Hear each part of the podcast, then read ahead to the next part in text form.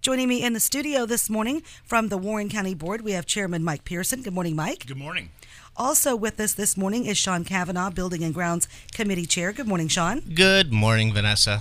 Also with us this morning, Chip Algren, who is the Committee Chair for the Jail Advisory Committee. Good morning. Good morning, Vanessa. Everybody doing okay? I believe so. Good. Fantastic. All right, so who would like to begin to discuss the latest in the property purchase for the jail? Why don't we go to Chip Algren for that?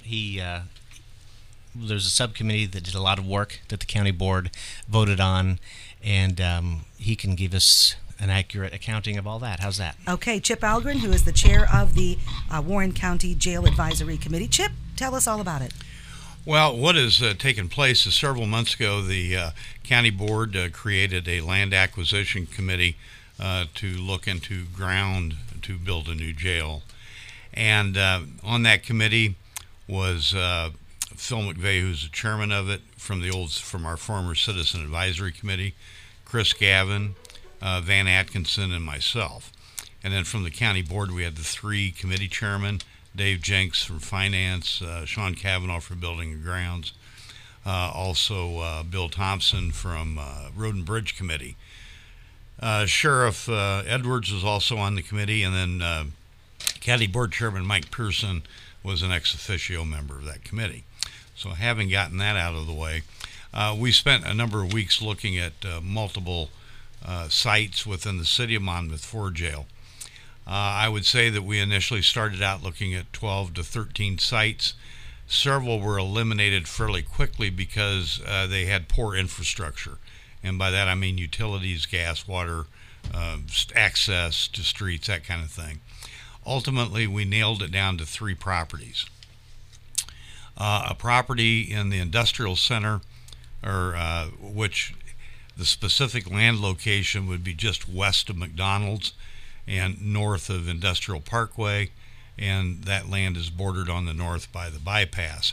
Anyone that was to go by there this last year, that area was in a cornfield, and you can see the stubble that pretty much outlines the lot. The other two parcels we looked at were near the truck stop on the southwest part of town. One parcel was owned by a Diffenbaugh family from California. The other parcel of ground, which would have been north of the truck stop, was owned by Bruce and Dan Berglund. We then had communication with the owners, and I should say that the land in the industrial park was owned excuse me, by the same people that own Mutual Wheel here in Monmouth. So we had contact all three of the owners discussing whether or not they were interested in selling the property, what kind of price they would want. And then also we talked to them about negotiating an option contract. An option contract legally then would bind the owner to hold the property for exclusive sale to the county. In this case, we were looking for a 2-year contract. The Diffenbaugh family said they had other plans for their land and were not interested in selling at this time. And then through discussions, we had determined that our first choice was the land that is located in the industrial park. It's close to the fire department, close to ambulance service, good access out of town for the sheriff's department, close to the hospital. The owners agreed to sell us the property for $48,000 an acre.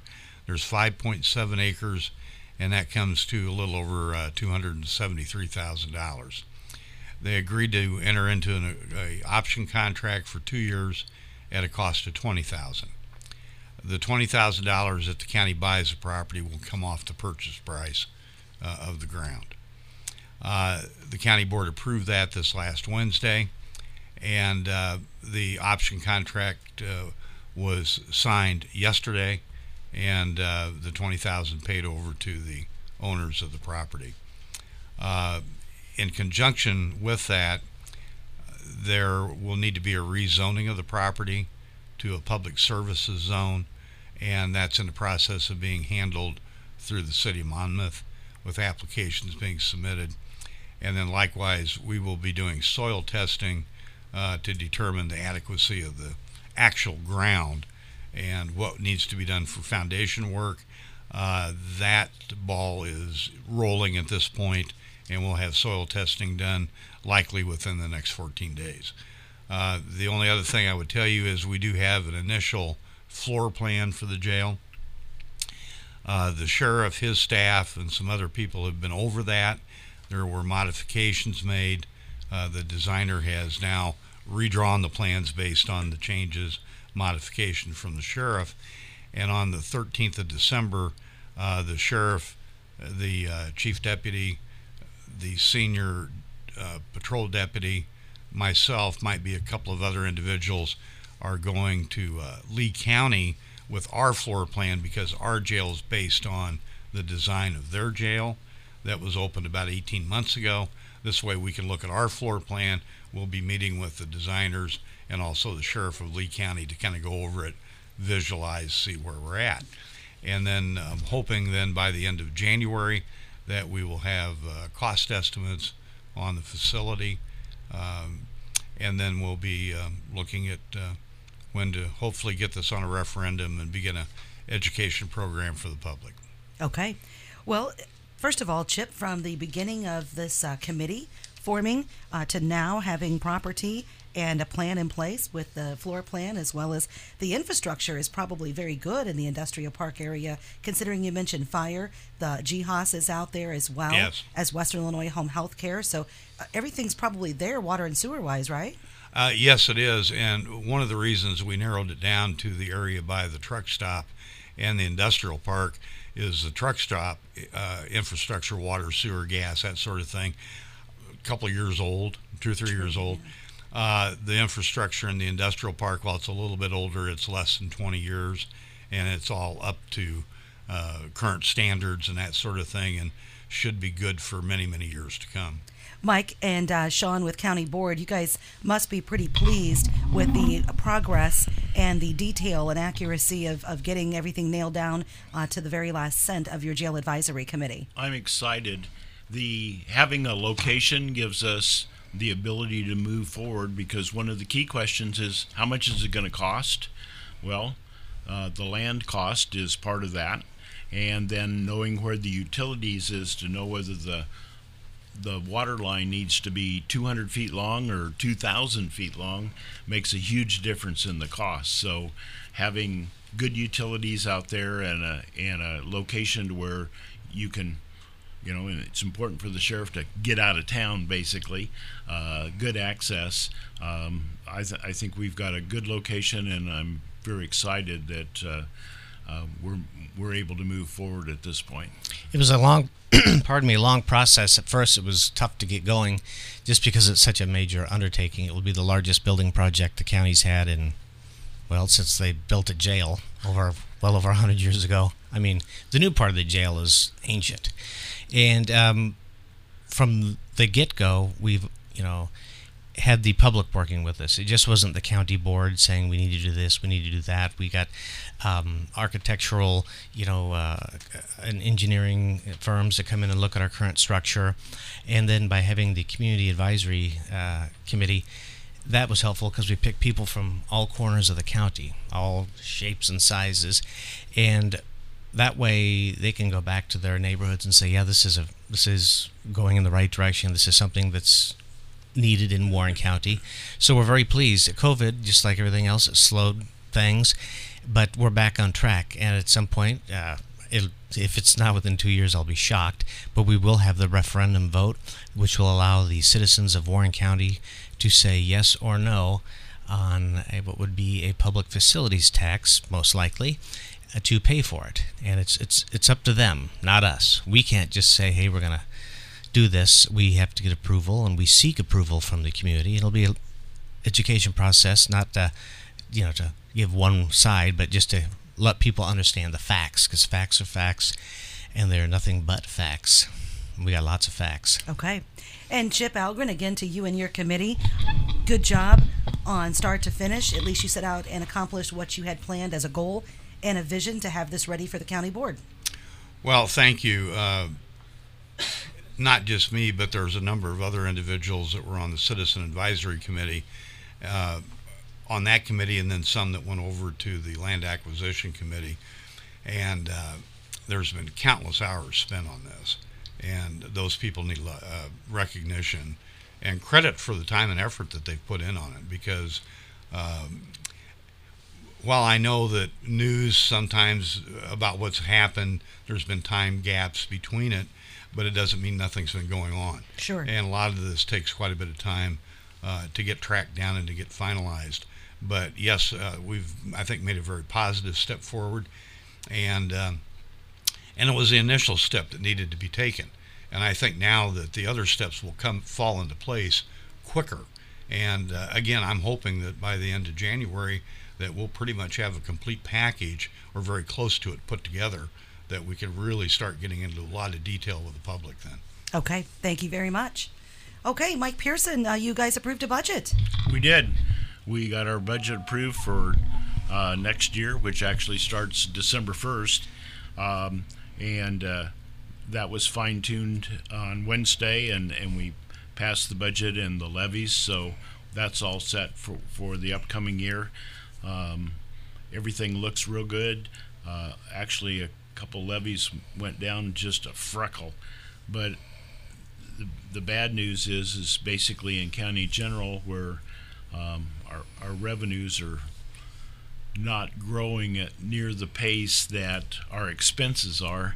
It doesn't look as promising, but we'll go through the year, and we have excellent office holders and staff, to where fortunately they don't necessarily spend every penny that's allowed in their budget, and so we're able to move along and not be overdrawn.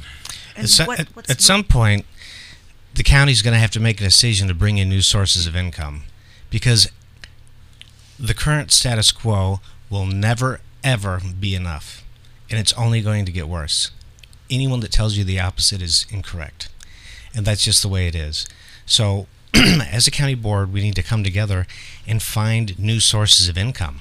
We've had several come out dancing around, and some people just get all upset, and that's great. Everyone on the county board, they are all good people, good families with good intentions, but it's time that we recognize the reality of the situation of the county's finances. We can, I guess, make the same amount of money and provide fewer services, but I don't think anyone wants that. There's really nothing more that we can cut, and so people need to get on the phone and call their county board members and say what they need to say. What is our budget? What is the actual revenue versus expense or operating? Do we have a net income? I'm sorry, Vanessa, I didn't bring that with me, but okay. Essentially in County General, which pays for the Sheriff's Department and everything in the courthouse itself, it does not take care of Road and Bridge and the Highway Department, but it's essentially the courthouse and the Sheriff's Department. We're several $100,000 short. The revenues are $3 million something. Okay. And so the expenses are also in the $3 million plus area, but the $300,000 plus dollar shortfall is always a challenge. And okay. You know, you don't think of everything that goes in there, because you think, okay, the Sheriff's Department, and of course they're being mandated by the state to soon to have body cameras and soon to have this and go to extra training and all that kind of stuff, which costs money and takes time. But you have the courthouse, and you know, you say, okay, I go over there and pay my taxes, but we do so much more. Sure. And you know, you don't think of the cost of the elections. You know, each election costs the county $100,000 plus, when you have a state or a federal election, we do get a little money from them. But when you have City of Monmouth election, Roseville, school districts, sure, we pay for all that. We provide all of the printed material. We provide all of the staff. The computer system to keep track of who can vote. All of that is county expense, and you know, we're not reimbursed for that. That's just the way that everything is set sure. up and we get to pay. Okay, so we're looking at least $250,000 needed in revenue. Is that what you're thinking? Plus, okay. Which again only illustrates my point that I was making earlier. We need to find new sources of income, and without it, well, you just heard the news, and it's not a rosy picture. It's not like we're just flush with money. The courthouse has repairs that have to be done. We've got all kinds of projects that must be completed. People need to be paid. The wages are mandated to increase. Thankfully, our employees deserve it. But there's no money for everything that we need, and we have to have it. Thankfully, there's some talk of a cannabis facility in the town of Monmouth, and the county is able to tax that up to 3%. Projections of sales, according to the organization, projected sales between $4 and $5 million, which is stunning. So you add 3% to that, and that makes up a considerable amount of our deficit right there. Lickety split. Why don't we have two of these things? Also, wind turbines. The building permit fees alone are staggering, and that. If we had 24 turbines plopped in the county right now, the building permit fees alone would cover that deficit. Right now, be no deficit. Zero. So, but that's something we have to work through as a county board. And there's many issues other than just the budget and the jail that we work on. We reappointed Mike McVeigh, our assessor. He's doing a great job. He has a wonderful staff, and has all of the certifications from the state that are necessary. And we're glad to have him. He's a level-headed individual, and is good with the public, and he's a good person from a good family, so we're happy to have him. And we also did some other housekeeping. Yeah, real quick, remind us about public defender, state's attorney, those areas that were housekeeping. The public defender, associate public defender, or assistant public defender, however you want to say it, Thomas Pettmeyer out of Galesburg, we renewed a contract for him. He's done a fantastic job. He's been in that role for many, many years. And Chip, he's been doing that for a long time. Probably close to 15 years. Yeah, 15 years, which is incredible. And believe me, being a public defender for that long adds a few gray hairs. You know, you don't always like your clients, but they have to be defended. And also the assistant state's attorney is going to be stepping down, so we're already advertising for that. And our regular public defender is got some other things going on, so we're going to be searching for that as well. More fun stuff. There's always exciting things going on at the board, and the people on the board are wonderful, and they put up with a lot, and they have hard decisions to make. There's not everything's an easy decision, as you know, running a business, but it's time to take a cold, hard look at the future, and you know could be a prisoner to the reality, or you can free yourself through action. Okay. Mm-hmm. Gentlemen, I appreciate all the updates. Anything else you want the audience to know? I think things are moving along. You know, we did a lot of housekeeping on Wednesday, you know, renewed the liability insurance and all those kind of things. Most of the costs went to coverage for computer glitches, and that's just amazing. The security of the computer system was the major cost increase with that. Was it an orange plug or a purple plug? I don't recall. We just need a 10-year-old kid to tell us how to use it. Exactly, yeah. Exactly. But otherwise, you know, we had a good meeting, a lot of questions and answers. We have a building repair that we need to do on the front of the courthouse, so that'll be information coming down before too long, hopefully. Another costly repair. Big steel beam that was holding up the huge stones on the front porch is now hanging down.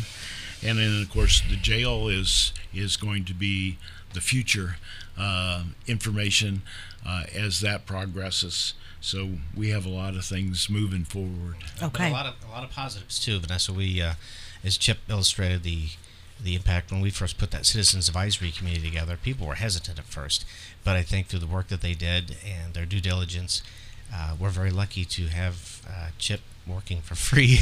Thank goodness. With all the hours he put in, that would only add to our deficit if we were paying the poor fella. But and the Full County Board has been very involved in the process as well. I know the Buildings and Grounds Committee has been working very hard with that, and to get that ball rolling on that was not an easy one. But Chip and his team and the board together, we're making tremendous strides in regards to the jail. We're very, very thankful. And I'd also like to thank all of our veterans out there. We just had Veterans Day, and I appreciate everything that you do. The board feels the same way. And we're very lucky to be in America with proud people serving us. Okay, thank you, gentlemen. I appreciate you being here today. Thank you. That is Warren County Board members, Chairman Mike Pearson, also Building and Grounds Committee Chair Sean Kavanaugh, and Chip Algren with us from the Jail Advisory Committee on 1330 WREM and FM 94.